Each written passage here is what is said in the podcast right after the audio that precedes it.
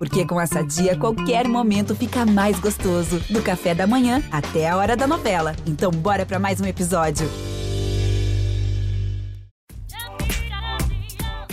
Jojo de Saia. Com vocês, mais um podcast da nossa cronista do Saia Justa.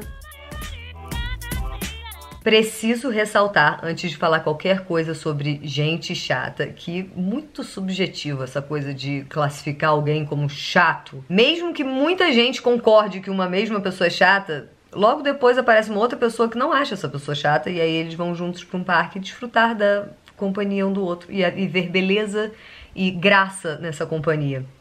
Porque quando você acha uma pessoa chata, é porque você não tá conseguindo encontrar a beleza e a graça daquela companhia, né? Ou aquela companhia te irrita ou te entedia, e aí ganha o título, chato. Mas aí o que fazer com o chato, né? Eu, particularmente, consigo pensar em apenas duas opções. Uma é os incomodados que se mudem. E aí você tá incomodado, você acha a pessoa chata, você sai dali, vai embora dali. Não tem que ficar passando por isso. Assim que der, pelo menos, porque às vezes não dá pra sair na hora, mas assim que der, você se retira e, e e se muda. Você está incomodado, se muda. A outra opção que eu consigo pensar é os incomodados que se mudem e deixem de se incomodar.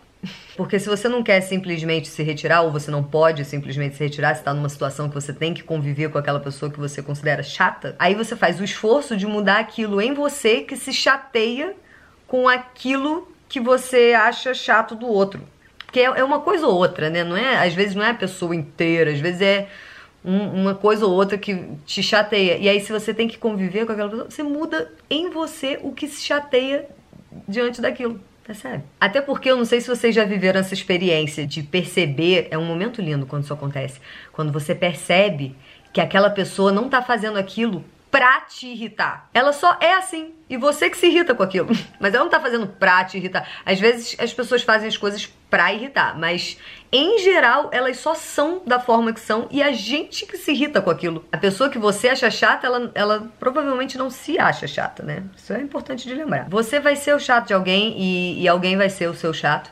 E eu acho importante ter a humildade de perceber que aquilo que você considera que é chato não é globalmente chato, é chato para você. Então no final nos resta essa decisão apenas de se mudar ou se mudar. O que eu faço é que às vezes eu percebo a, a importância de é, que todo mundo vai ganhar se eu me mudar e, e, e, não permitir que aquilo me chateie, porque não é realmente a intenção me chatear. Eu que, eu que com as minhas questões e bagagens estou me chateando com aquilo, mas.